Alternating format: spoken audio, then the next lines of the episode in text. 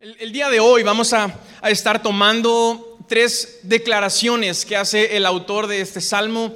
Mi papá la semana pasada tomó las primeras tres y hoy voy a tomar yo donde nos quedamos. Vamos a, a continuar y eh, esta primera oración, esta primera frase dice lo siguiente, junto a aguas de reposo me pastorearás. Junto a aguas de reposo, junto a aguas de descanso, junto a aguas de paz, junto a buenas aguas. Y lo que, lo que el autor nos está mostrando, nos está hablando acerca de un lugar junto a aguas de reposo. En esas aguas, en ese lugar, ahí me pastorearás. Y, y, lo que esto representa para nuestra familia, si estás tomando notas el día de hoy, el primer punto es este, familia significa refugio. Familia significa refugio, hogar significa refugio. Y sabes, nuestro refugio es ese lugar al que tú y yo anhelamos llegar después de un largo día de trabajo. Nuestro refugio es ese lugar al que queremos llegar después de un largo día de clases. después de un largo día lleno de pendientes en el calor y en el tráfico de nuestra ciudad, uno anhela llegar a su refugio. Nuestro refugio es ese lugar seguro. Ahora, no tiene tanto que ver con cómo se ve ese lugar. Tiene todo que ver con cómo ese lugar me hace sentir. Tiene que ver con cómo me siento tan pronto entro por esa, por esa puerta. Y yo quiero que nos preguntemos hoy si, si nuestro hogar, si nuestra casa se ha convertido, es hoy nuestro refugio. Eh, yo quiero que nos preguntemos si nuestras familias, las personas con las que hemos decidido hacer equipo, ¿acaso ellos son nuestro refugio? A, lo largo de nuestras vidas siempre buscaremos ir a ese refugio. En medio de la tormenta, en medio del desierto, buscaremos ir a ese nuestro lugar seguro. Y sabes, nuestro lugar seguro, nuestro refugio, e, e, es ese lugar en donde nos sentimos amados, en donde nos sentimos aceptados y nos sentimos seguros. ¿Quieres saber cuál es hoy tu refugio? E, es ese lugar en donde tú te sientes amado, amada, te sientes aceptado, aceptada, te, te sientes seguro, te sientes segura. Y sabes, todos los seres humanos nacemos con esas tres necesidades. Todos los seres, humanos nacemos con la necesidad de sentirnos amados, aceptados y seguros y pasamos el, rumbo de nuestras vidas buscando suplir esa necesidad.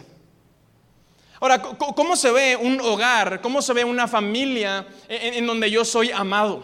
En donde me siento amado. Bueno, ser, ser, amado tiene, tiene, que ver con poder experimentar todas esas emociones sanas con las que yo fui creado. Dios nos diseñó y Dios nos creó y puso emociones dentro de nosotros.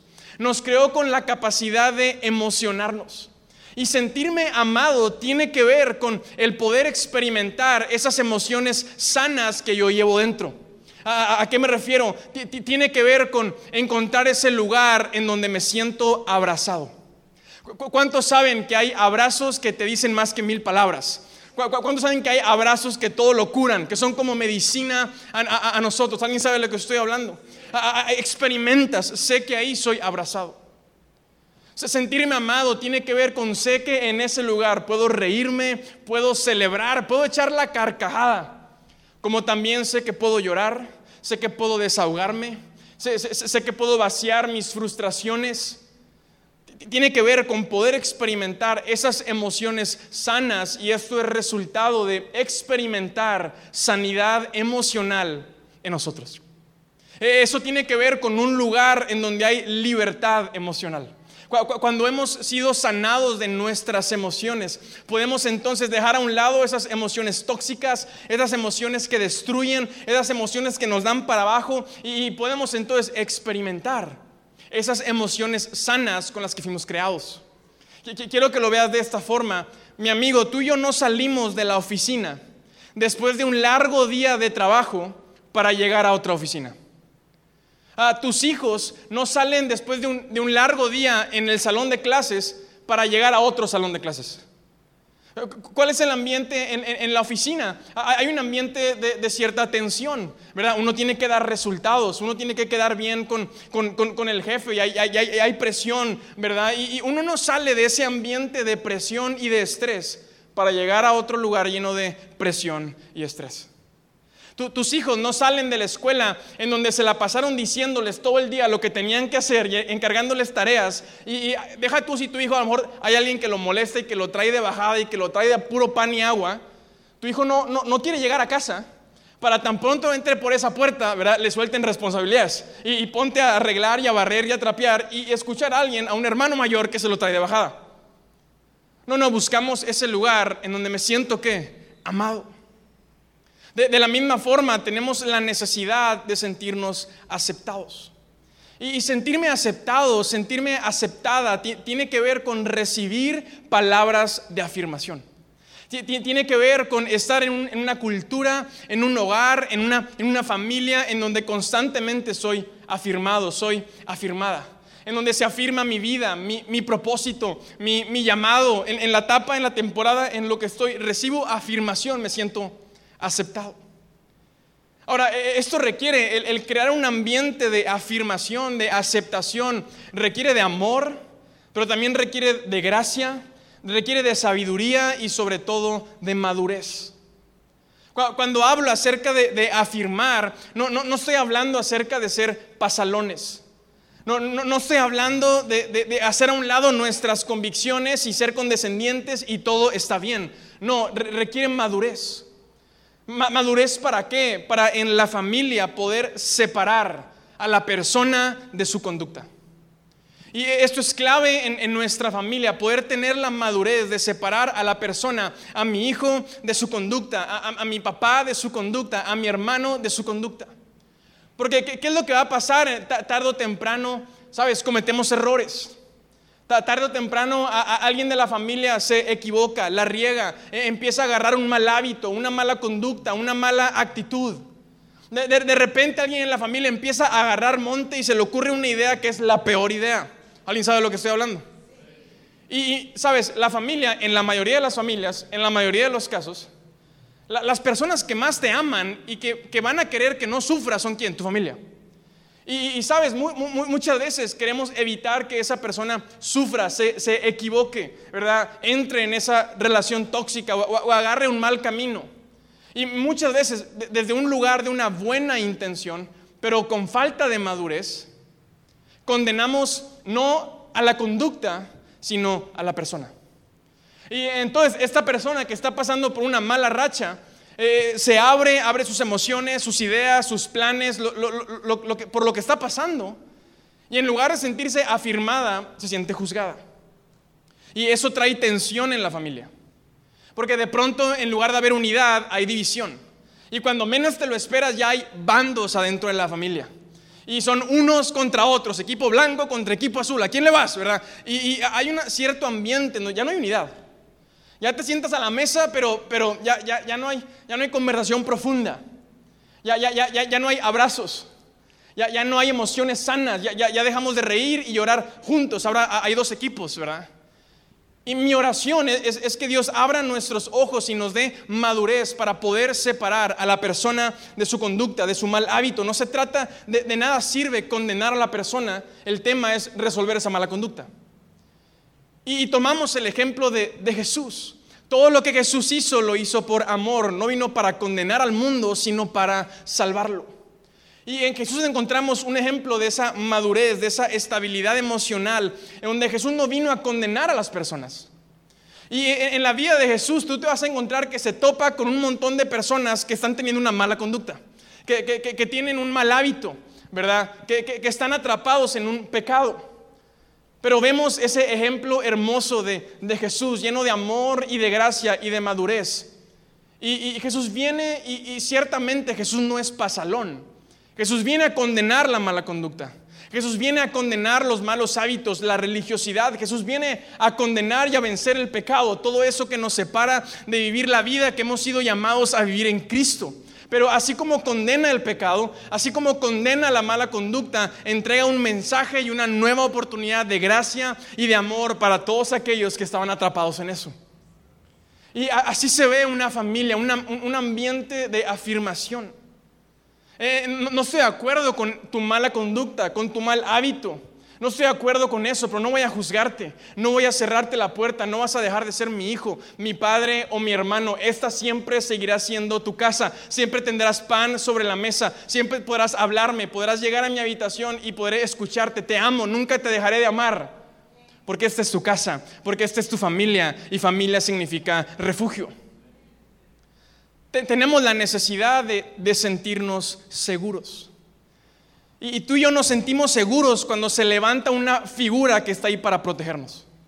Tú, y yo nos sentimos seguros cuando se ha levantado alguien para, para protegernos. Ahora quiero, quiero, que pienses en esto. Nunca nos lograremos, la familia nunca se logrará sentir segura si las personas que se supone que están ahí para proteger son las mismas que están ahí abusando. Nunca nos sentiremos seguros en la familia, en, el hogar, si las personas que se supone que están ahí para protegernos son también las personas que están abusando de nosotros. Y mi amigo, aquí donde tú y yo tenemos que tener cuidado y tenemos que ser sabios para eh, poder darnos cuenta a tiempo cuando empezamos a rebasar esa línea delgada en donde dejé de convertirme en esa figura que da protección y es mi mal carácter, es mi mal temperamento, es mi vicio, e, e, es mi pecado que ahora en lugar de proteger yo estoy abusando. Nadie quiere llegar después de un largo día a una casa en donde solamente hay pleitos y discusiones donde hay abuso verbal y abuso físico. Nadie quiere llegar a una casa en donde hay manipulación, en, donde sabes que te están diciendo cosas con un interés detrás, donde no hay lealtad, donde hay juicio, donde hay chisme. Y, tristemente muchas personas, en, lugar de crecer en un hogar seguro, crecieron en un hogar en donde fueron abusados abusados emocionalmente, mentalmente, física o sexualmente por, por sus padres, por un hermano, por un tío, por un abuelo, por alguien cercano. Y es nuestra responsabilidad. Los que estamos al frente de la, de la familia, y aquí es donde te animo a que, a que veamos cuál es el rol que hoy nos corresponde. No, no, nos corresponde levantarnos como esa figura que, que, da protección, pues es nuestra responsabilidad y que Dios nos ayude para levantarnos y ser y brindar protección. Sabes, cuando, cuando una persona nunca ha experimentado lo que es ser amada, cuando no, no, ha experimentado el, el, sentir esa aceptación, cuando no ha experimentado el sentirse seguro, esa persona no puede dar lo que no tiene. No puede crear en su casa un ambiente de amor, aceptación y seguridad. Y, quiero que pienses en esto, lo que la familia no encuentra adentro de la casa, lo busca fuera de la casa. Esas tres necesidades se suplen y la damos a buscar suplir adentro o afuera. y cuando nuestro hogar no es ese refugio, entonces andamos buscando amor fuera de casa. Andamos mendigando amor fuera de casa. Andamos mendigando palabras de afirmación, andamos mendigando sentirnos seguros. Y el problema es este, que ya no se trata de, dignidad, ni de un estándar, ni de un amor de calidad. No, lo que encuentre, eso lo agarro. El grupo de amigos, el, el ambiente, la relación, lo que sea, lo que haya, de ahí me agarro porque hay esa necesidad dentro de mí. Lo que no encontramos adentro de la casa, lo buscamos fuera de la casa. Ahora tú me puedes decir acá, sabes, yo, yo, yo nunca vi eso siendo un niño. Yo, yo, no crecí en un hogar en donde, donde podíamos expresar emociones. Yo nunca escuché un te amo. Yo nunca escuché a papá reírse o llorar. Yo, a mí nunca me afirmaron. Yo, nunca me sentí seguro. Tú, tú me puedes decir, incluso yo, viví cierto abuso creciendo. Y, mira, la buena noticia que hoy quiero darte.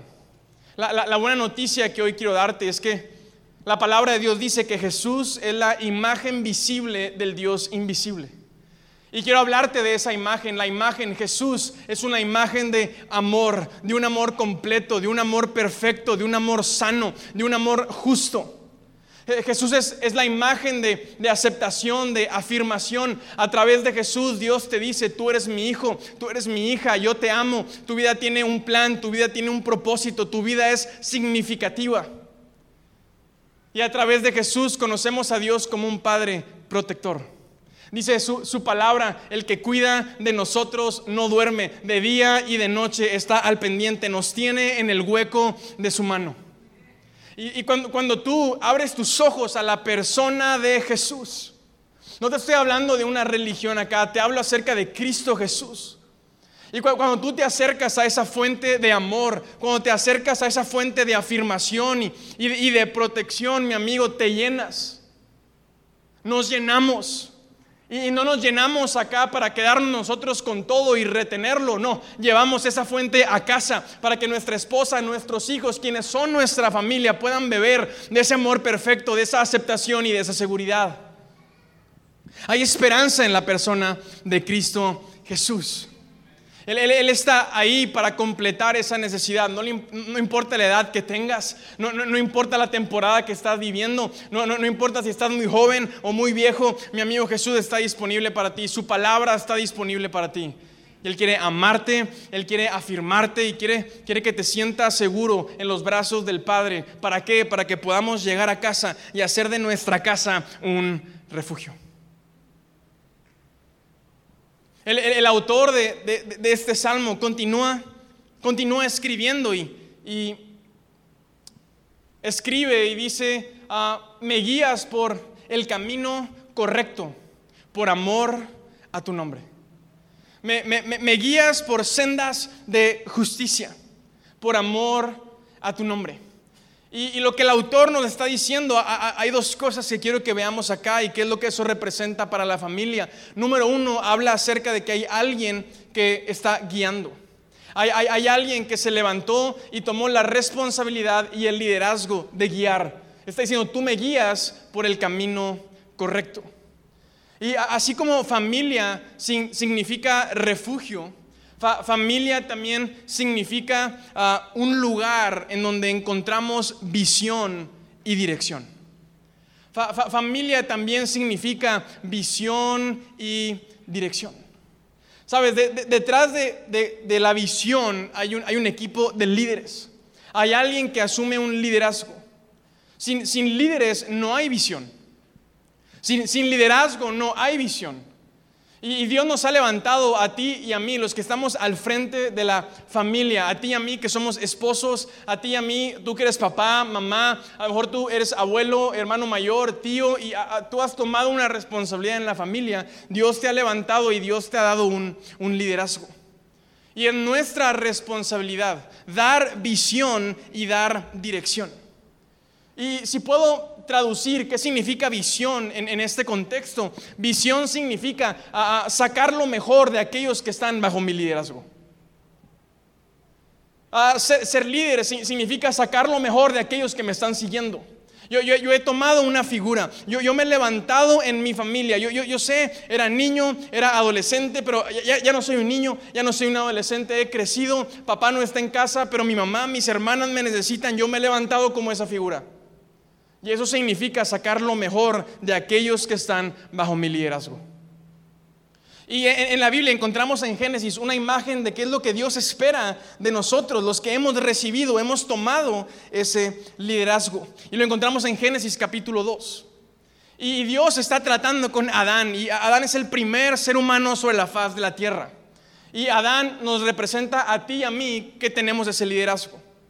Y Dios está poniendo a Adán en un jardín llamado Edén. Y lo que este jardín representa, eh, eh, el Edén representa en este contexto a nuestra familia, a tu matrimonio, a tus hijos. Y Dios es muy claro con Adán en qué es lo que Él espera que Adán haga, cuál es la expectativa de Dios en cuanto a este liderazgo. Vamos a leer Génesis capítulo 2. Dice lo siguiente, Dios puso al hombre, a Adán, en el jardín de Edén para que lo cultivara y lo cuidara. Puedes decir conmigo, cultivar. Ahora, di conmigo, cuidar. Dios puso a Adán y le dijo, Adán, lo que yo espero de ti es que tú cultives el jardín y que tú lo cuides. Y, cuidar tiene que ver con lo que venimos hablando, con, proteger, con estar alerta, ¿verdad? Con, con estar ahí listo y presto para responder cuando se necesite. Pero me encanta la, primera palabra que es cultivar. Y me encanta porque lo entendemos en el contexto de un jardín. Cultivar tiene que ver con, con sembrar y cosechar. Tiene que ver con dar fruto. Adán, es tu responsabilidad que ese jardín, que es una tierra fértil, que está lleno de potencial, crezca, se llene de vida, de fruto. Y me encanta cómo conectamos eso con nuestro rol como, como líderes en la familia. Cuando damos visión, cuando damos dirección, lo que esto significa es, es nuestra responsabilidad que nuestra familia dé fruto. Que nuestra casa sea un lugar de crecimiento, de vida, en donde esas personas que están bajo mi liderazgo estén llenas de expectativa, de fe, de ganas de vivir, de alegría, que, vivan esta vida intensamente porque para eso fuimos creados. Eh, tenemos que hacernos la pregunta. A, lo mejor estamos cuidando la casa, pero ¿qué tanto la estamos cultivando? ¿Qué, tanto eh, eh, estamos dando un buen consejo? ¿Qué tanto somos un buen ejemplo? ¿Qué tanto estamos llevando a que las personas en casa brillen? Mira, las decisiones más importantes que tú y yo como seres humanos tomamos en la vida tomamos muchos tipos de decisiones y, y las más importantes que tienen que ver con fe, que tienen que ver con encontrar propósito, por qué estoy en esta tierra, que tienen que ver con quién voy a casarme. Mi amigo, esas, esas respuestas tus hijos no las van a encontrar en la escuela. No hay, te lo dice alguien que ya yo me terminé la escuela y, hasta me tardé un poquito más, ¿verdad? Y, y no hay ninguna clase en donde te entreguen las respuestas a esas preguntas. Eh, esas preguntas no te las resuelven tus amigos. Tus amigos tienen las mismas que tú. Tienen tu misma experiencia y tu misma inexperiencia. No, no, hay un programa en la tele. No, hay una serie. No, no, no, no están en las redes sociales. ¿Dónde están? Están en la familia. Las respuestas a las preguntas más importantes que tus hijos van a tener a lo largo de sus vidas están en casa. Si es que tú y yo hemos tomado la decisión de tomar ese liderazgo, de dar visión y dar dirección. E, el autor es claro, dice, hay alguien que me está guiando por el camino correcto y termina diciendo, y esto es importante, y lo está haciendo por amor a su nombre. Me guías por sendas de justicia. ¿Por qué lo haces? Por amor a tu nombre. El Padre guía a los hijos por el camino correcto, porque sabe que su nombre está de por medio, porque sabe que su apellido está de por medio. Si hay algo que llevamos nosotros los hijos de nuestros padres es la sangre y el apellido. ¿Y eso qué significa? Es nuestra reputación. Tu apellido es tu reputación. Yo, yo hoy sé y hoy entiendo que, que las personas ven a mis padres, ven el liderazgo de mis padres a través de la vida de quienes somos sus hijos. Porque si algo cargamos es su apellido, si algo nos han, nos han dado es su apellido, y tu apellido, mi amigo, es tu reputación. El, Padre, aquellos que hemos tomado un liderazgo, guiamos a nuestros hijos, guiamos nuestro matrimonio, guiamos nuestra familia, porque sabemos que nuestro nombre está ahí de por medio. Quiero, que lo veas de esta forma. nuestra familia, nuestra familia es una señal es un indicador. La condición de nuestra familia es un indicador de la condición de mi liderazgo, de tu liderazgo, de tu carácter, de la, de la condición de tu corazón. Si, si tú te encuentras a, mi esposa toda amargada, enojada, criticando, sin ganas de vivir, sin ganas de, de venir a la iglesia, si te la topas enferma por tanto estrés y frustraciones, ¿sabes de quién habla eso en primer lugar y sobre todo? de la condición de mi liderazgo, de la condición de mi carácter, porque yo estoy al frente de mi casa, yo estoy al frente de mi familia. Y, yo sé que, mi familia me representa, yo sé que mi legado en esta tierra, lo más importante, eh, es, la vida de mis hijos. Ellos continuarán con, con el liderazgo que vean en papá. Y somos tú y yo los encargados de dar visión y dar dirección. Ahora, queremos ver cómo, cómo, estamos en este sentido. ¿Quieres ver qué, tan buen líder eres? ¿Quieres ver qué tan sana está tu visión? Pregúntale a aquellos que están bajo tu liderazgo cuáles son sus sueños. Lo, primero que se activa cuando somos líderes sanos y cuando nuestra visión es una visión sana, lo primero que se activa es nuestra capacidad para soñar. Empezamos a emocionarnos Empezamos a ilusionarnos. Alguien sabe lo que estoy hablando y empiezas a soñar. ¿Alguien ha tenido algún jefe en su trabajo que tú sabes que sacó lo mejor de ti y tan pronto llegaste con él, abrió tu mente y, te llevó a tener hambre y a crecer y a buscar más? Alguien puede decir, yo he conocido personas así, que, tú dices, esa persona me hizo verme como ni siquiera yo me había visto. Pregúntale a tus hijos, pregúntale a tu esposa, a tu pareja, ¿cuáles son tus sueños? Si tienes hijos pequeños, pregúntales, ¿qué quieres ser de grande? Lo, primero que se apaga cuando dejamos de dar visión es nuestra capacidad para soñar. y, sabes, nuestra familia va a soñar tanto como haya espacio en la casa para soñar. Mi esposa va a soñar tanto como haya espacio en nuestro matrimonio para soñar. Tus, hijos van a soñar tanto como haya espacio en tu casa, en, ese refugio para soñar. Y mi amigo, soñar no cuesta nada. Alguien está agradecido por eso, soñar no cuesta nada. Y cuando nuestra casa, cuando nuestro hogar puede cultivar sueños, podemos soñar, eso, habla acerca de que hay, papá y mamá, hay, alguien detrás, hay un esposo, hay un esposo, hay una mujer, hay un abuelo, hay un tío que está detrás tomando un liderazgo, dando visión y dando dirección. Y, número tres, el, tercer punto que vamos a tomar hoy es, es estas palabras llenas de poder que escribe el autor del Salmo 23 dice, y aunque pase, aunque ande por valle de sombra de muerte, no temeré mal alguno, porque tú estás conmigo. Eh, eso es poderoso para la familia.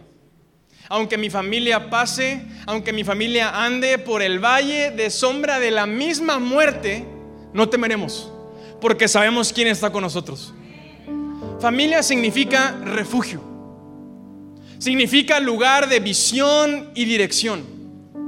Y número tres, familia, y quiero que escuches esto con tu corazón. Familia significa victoria. Si mi familia está unida, si soy parte de una familia, yo tengo la victoria. Podré pasar por el mismísimo valle de la misma muerte, pero si, lo paso con mi, si lo paso solo no sé, pero si lo paso en familia, tenemos la victoria.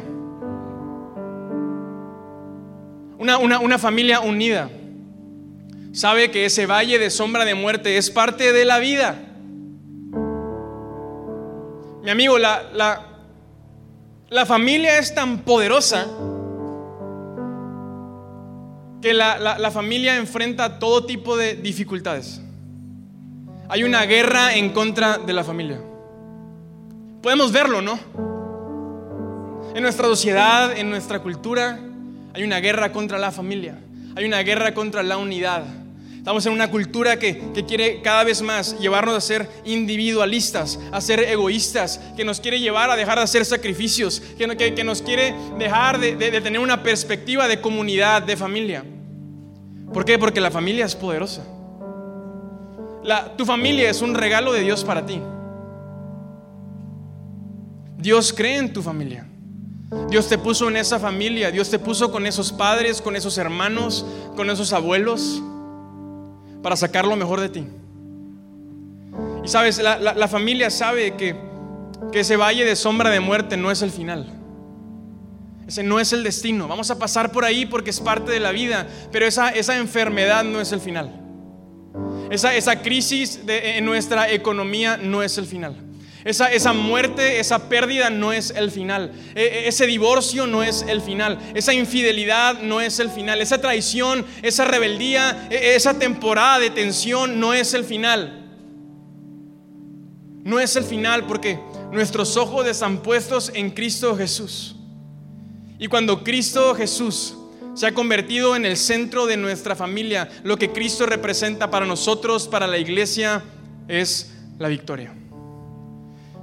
No temeré cuando pase por el valle de sombra de muerte, porque sé quién está conmigo. Si Jesús está conmigo, si Jesús está con mi familia, si Jesús está en mi matrimonio, si Jesús está en mi barca, si Jesús está con mis hijos, si Jesús está en mi casa, pasaremos. Esto también pasará. Familia significa victoria.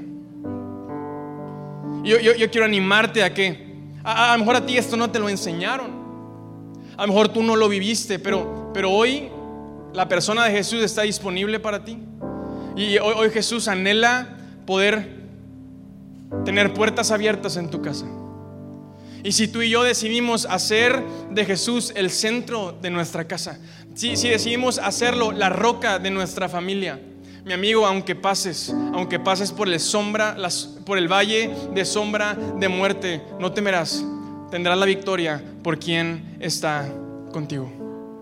Ah, ah, hay, un salmo que quiero leer que nos habla acerca de, de la imagen de Dios con nosotros y es el Salmo 18 y dice lo siguiente, el Señor es mi roca, mi fortaleza y mi salvador. Mi Dios es mi roca en quien encuentro protección.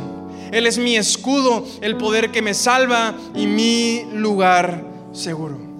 Tú tienes que experimentar a ese Dios en casa. Tú quieres abrirle las puertas de tu casa a ese Dios. Tú quieres construir tu familia sobre ese Dios que es tu roca, tu fortaleza, tu lugar seguro. Tu Salvador es quien te ama, te ama tanto que entregó a su Hijo Jesús por ti.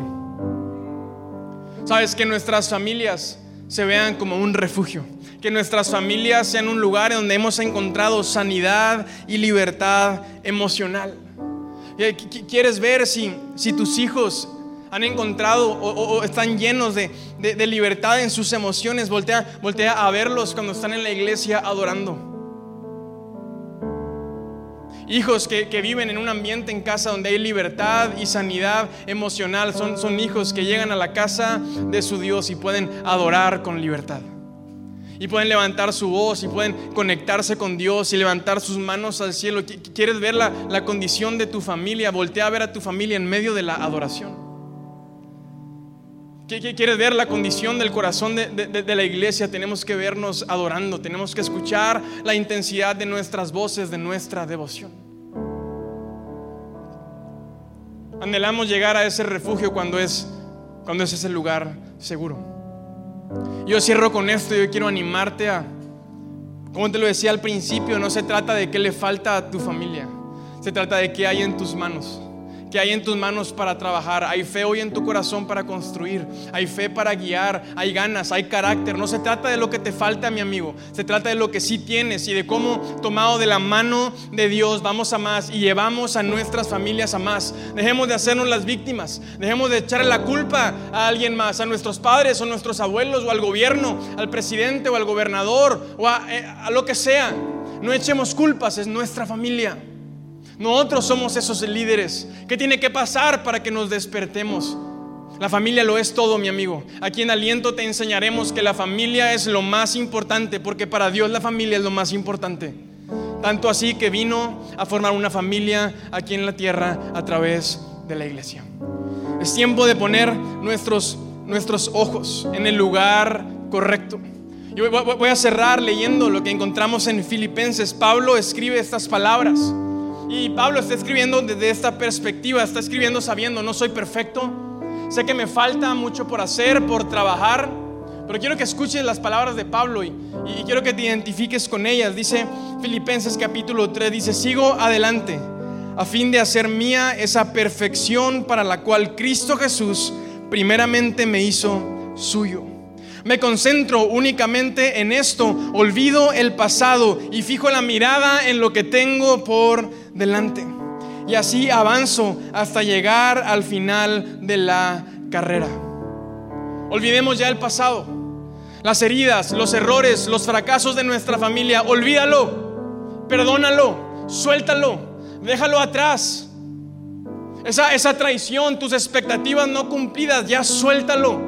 Como dice Pablo, me, concentro solo en esto. Pongo atrás el pasado y pongo mi mirada en lo que tengo por delante. Ve a tu familia como Dios ve a tu familia. Date cuenta, date cuenta. El tiempo que tienes por delante, lo que ya pasó, atrás está. Ese tiempo está perdido, pero hay mucho por delante, hay vida por delante. Y si Cristo está con nosotros, si Cristo está contigo, si Cristo está en tu casa, si Cristo está en tu familia, Dejemos de poner nuestra identidad en lo que nos hicieron. Qué, difícil es cuando, cuando nosotros como líderes, aquellos que tienen que dar visión, seguimos victimizándonos por lo que me hicieron y, y pobrecito y pobrecita y mis papás y me dejaron y me abandonaron y esto y lo otro. Deja atrás el pasado y pon tu mirada en lo que tienes por delante. Hoy tienes una familia, hoy tienes personas que dependen de ti, tú eres el responsable, el único responsable. Pero estamos aquí para animarnos, ¿verdad? Estamos aquí para ir a más, estamos aquí para caminar.